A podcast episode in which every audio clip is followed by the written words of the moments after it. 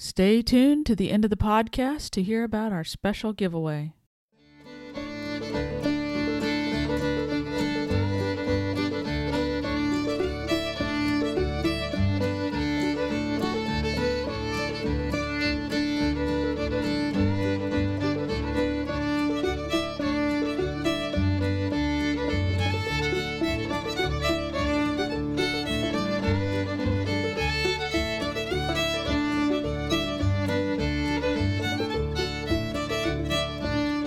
Welcome to the Be Daring Life podcast. We are your hosts for today, Rachel and Jenna. We want to welcome our special guest, the melodious Xaris Waltman. If you noticed a different song in the opening, that is Xaris singing. Thank you so much for coming on our podcast, Xaris. Hey, it's good to be here with you guys. We're glad you're here. So, Xaris, uh, can you tell us a little bit about the style of music that you do? Yeah, so I play folk music. Um, that's just kind of like a general term. Um, it could fall under Americana music. Um, I also do some old time music. And yeah, it's mostly just in the roots genre of American folk music and Irish folk music and Scottish folk music. So you're you're in your early 20s, right? I'm 19. I turned 20 in May. Wow, you're not even 20. not even. okay, but you've been doing this for a long time. Um, it it feels like it. Can you tell us how long you got started in music? Yes, so I was about eight years old when I first picked up a guitar. It was my great grandpa's guitar that my dad let me play, and my dad knew four chords he taught me those uh, four chords that he knew. And to, they say to play country music, you only need to know three chords and the truth. So I knew one more than I needed. and from there on, I just continued to play. And about maybe 12, I started playing playing gigs um, just at small coffee shops around Pensacola, where I grew up. And I started singing in church and doing little plays at the little theater downtown before that, probably around nine or 10. So that kind of got me into, you know, being on stage a little bit, even though it's in different circumstances for sure. so, how many instruments can you play? I play um, guitar mostly. I'm working on the banjo. I like doing clawhammer banjo style that I'm definitely still learning. I wouldn't say that I necessarily know how to play very good yet, but I got a banjo endorsement this year from a guy named Brian Carver. He's with Carver Banjos and he makes homemade banjos, all handmade. And yeah, it's really cool to have been able to mess around on that this year because I was mostly focusing on guitar in the last couple of years. I played around on different instruments when I was growing up, mostly the banjo and the mandolin and the guitar. Oh, and the piano. And the penny whistle a little bit. and the harmonica. I keep forgetting, but it's mostly guitar these days. Have you had any lessons or have you been completely self taught? Mostly self taught. Um, when I was little, I took one piano lesson, did not like it, so I quit. and yeah, from there, it's been me teaching myself. I've watched a lot of YouTube videos, which I think are amazing um, to learn pretty much anything, but especially music. So YouTube has definitely helped me out a lot. Besides that, it's just been me. What did you not like about lessons, piano lessons? Oh, I don't know. I, I don't read music. I play by ear most of the time. I can read tabs, but I don't read like written music. So that was one thing that I didn't necessarily like about it. Also, um, I just liked being free and discovering. Um, I don't even know what the word would be, but just discovering the instrument for myself, I guess. Yeah. Like giving it a voice. Yeah, trial and error. That's what I what I preach for sure. Do you write your own songs? I do write my own songs. I was writing short stories from a really young age. I wanted to write books when I was little, and when I started playing guitar at around eight, I kind of morphed those th- two things together and started songwriting. And it's just kept going since. I've written quite a few songs, um, but nowadays I play my songs that I've written and traditional songs that are in the public domain um, that are really old songs from some of them are even from the 1800s, but most of them are from like the early 1900s that I play. Yeah, so it's a mix of me writing my own songs and keeping those old traditional songs alive. So do you like them both equally, you think? I think so. It's definitely a different part of my being for each each one of them. I'm in a different headspace um, when I play my own music or when I'm carrying on those old traditions with these really old songs. It's I love them both in different ways for sure. You said you started playing around the age of 12 to large groups? Yes, um, to large groups, I would I would say fairly large groups um, for just an average 12-year-old, I guess. Um, I started playing arts festivals in Pensacola, so just times when people would gather together and share their art, whether it was visually or they had some musicians and songwriters like me. So I started doing that. I played a lot of open mics when I was 11, 12, 13. And then I started like playing those little shows at the coffee shops and maybe 20 people would come, but that was a big enough crowd for me. And yeah, it was really fun. And from there, it just kind of it just kind of and I wouldn't necessarily say grew, but I started doing it more. So, yeah. So most middle schoolers wouldn't be out doing that kind of stuff. So did you yeah. feel intimidated? Um, I've always been a fairly hard-headed kid in any type of thing that I put my mind to, so I wasn't necessarily intimidated. When I get up on stage, kind of feels like it's just me and my instrument. I don't necessarily think about the other people watching. It's like they get kind of to see into my little world of just me and myself. So I wouldn't necessarily say I was really intimidated. Yeah.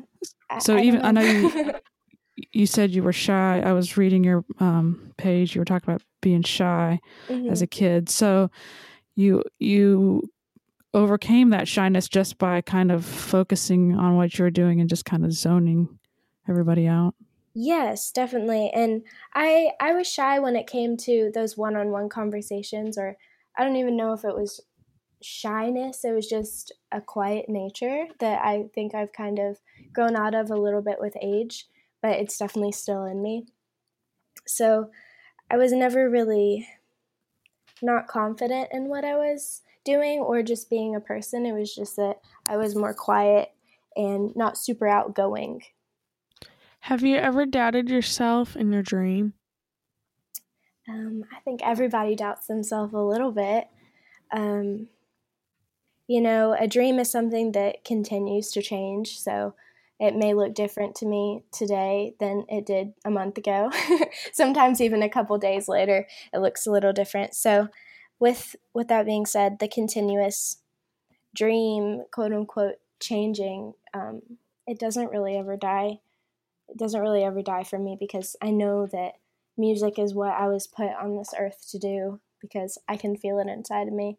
And I think when any anyone feels something inside of them that strong that you're not really gonna give up on it because that's why you're here. That's your purpose. Yes, definitely. You found your purpose, which some people never find.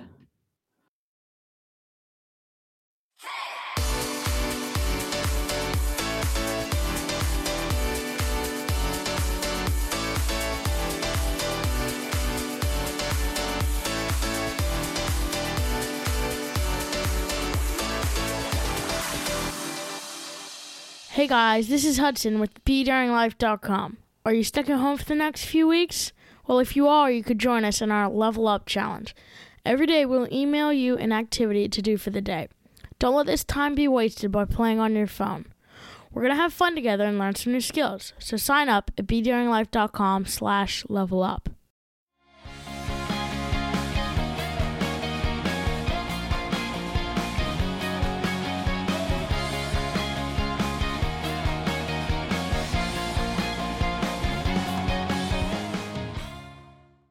What has been the hardest part of your journey?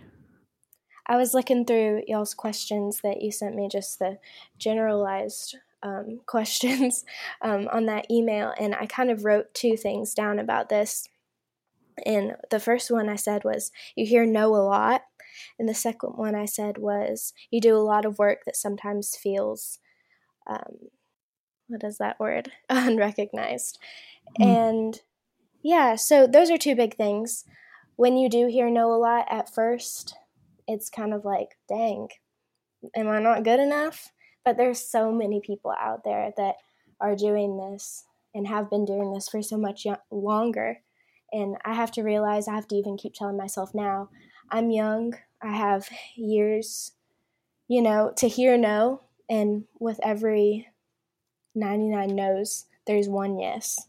And that one yes can lead to a lot of places. So that's a big part of of things is hear and know a lot. And then the other one was you do a lot of work that sometimes feels unrecognized. It kind of falls under that same same category. Um, you know, you're sitting in your room, you're writing songs, you're teaching yourself how to play guitar, you're singing, you're doing all the work, and sometimes it does feel unrecognized when you know you're working as hard as you can to get on these stages in front of people, but you know, it's they say it's not your year this year. Check back with us next year. And yeah, but you know, it feels unrecognized, but really if you love it, you're going to be doing it anyway. So who really cares if people are listening, you know? Right. I think you look at any success story and it the person had to go through lots of no's and feeling like they weren't getting anywhere. Definitely. And it grows you as a person and makes you write better songs. That's the way I look at it. Yeah, that's some that's great perspective. A lot of adults have never they're so afraid of hearing of failing or of hearing no mm-hmm. that they never get out and do what they feel like they should do. And so mm-hmm, you're learning definitely. all that now as a teenager. That's amazing. It's pretty awesome. It's pretty cool. Who or what has helped you the most in your success so far? Cool. Oh man. Um like I said, being hard headed. My mom used to say, Xaris, you're so hard headed growing up. And sometimes she meant it in a good way, and sometimes she meant it in a not so good way. So you can always take attributes about yourself and put them towards good. So I'm hard headed in the way of I'm not going to give up until I pretty much either succeed or, you know, die trying. um, and going out of my comfort zone is another thing that attributed to success. And having supportive parents behind me was another big thing. I grew up homeschooled most of my life, and they really worked music into my schooling, which was really awesome of them. Like some of my English classes were part songwriting, you know, based. And yeah, my parents have just been awesome and have been behind me ever since I was little no matter what I was really wanting to do, they were they were there for me. So those were three big things. At the age of 17, you were on The Voice and you were chosen as one of the 83 out of 40,000 people that tried out to make it to Hollywood. Can you tell us a little bit about that experience? Yeah, that was a fun experience. Uh, it feels so long ago now, even though it was only, um, I think it aired about two and a half years ago, but um, I was out there close to three or three and a half years ago in California, and it was it was a really fun experience. Um, I met some of my best friends out there, really good people, and just being submerged in music. I was out in California for a whole month, um, just doing the voice stuff. So I was submerged in a bunch of singers and a bunch of people that, you know, had that drive um, to be artists. So it was cool getting to do that and, you know, just having the experience of big time Hollywood and seeing all the lights and the glamour. And I don't think that's necessarily for me. Um, but it was definitely a cool experience to see it. And yeah, it, it was cool. So you were there for a whole month. So what were you doing that whole time? Because the show, I mean, it aired, you know, it was one little section yeah. of the show, right? But it took a month to get there. Yes. So we actually, it the whole process was maybe about four months long, um, maybe even longer than that. I think it was about four months. What happened was one of my friends asked me if I wanted to go to Nashville with her to an open call audition which is basically just like in a giant rec center or civic center. Um, and people go, thousands of people, I think they said like 10,000 or 8,000 people came. And they do this maybe four or five times all around the country. And we just went to the Nashville one because it was closest. And I just thought it would be a fun time. I didn't think that I was going to get anywhere because um, when I was about 15, I tried out for American Idol and like I said, you get a lot of no's. I got a no there. and, but for the voice, I just kept going through all the rounds before the TV. There's maybe five or six rounds before, uh, maybe four or five rounds before the television part. And yeah, I just kept making them through. So I went to Nashville two times and then they flew me out to California two times. And the last time I was there, I was there for a month. And when I was out there for that month, we did a lot of like interviews and costume stuff. Like we'd go into the, the costume room and they'd pick out what we were going to wear and what we were going to wear for our interviews. And um, man, I haven't thought about this for a long time, but yeah, I think that's most of what most of what we did during. Were you there time. by yourself? I was a minor, so if you were over eighteen, they wouldn't let anyone come with you, but I was 17, so I got to bring my mom with me, and it was really fun. We had a good time. so, how has going out there into the unknown, risking failure, helped you in other areas of your life? Like, has it given you more confidence? It has definitely made me be 100% authentically myself and whatever I do and whatever that might be just because that's what you kind of have to be as an artist. Because if you just try to be something else that you see um, from another artist, where's the artistry in that? That's what I think, at least. So just being yourself. That's that's the number one thing that I've learned from my job as being a musician that I've kind of transferred into other parts of my life. What would you say to teens who have ambitions and desires? Oh man. Um, don't be discouraged when you hear no. That's a big one, like we were talking about. The no's. Um, yeah, just don't be discouraged. There's, like I said, a yes to every 99 no's. And that yes could be more important than any of the other yeses you may have gotten. So just keep pushing, push for what you want and believe in yourself and what you're doing. Because if you're not believing in yourself and what you're doing, why is anyone else going to believe in yourself or believe in you and what you're doing? You know what I mean? Right. That's that's deep stuff there. yeah, if you can't even be- if you if you don't even believe what you're saying, why should anyone else believe what you're saying? Yes, that's that's what I what I try to think. So with every song that I do, I want it to be real to the person that's watching because it's real to me. And when it's real to you, it will convey to other people. Where can people go to find more info about you and your music? Yes, so I have a website. My name is Xaris, but it's spelled a little funky because it's a Greek word. So it's X A R I S W A L T M A N dot com. That's my website. And then I'm on all the social media platforms um, Facebook and Instagram. I think those are the only two I'm on, but just Xaris Waltman on Instagram and Xaris Waltman Music on Facebook.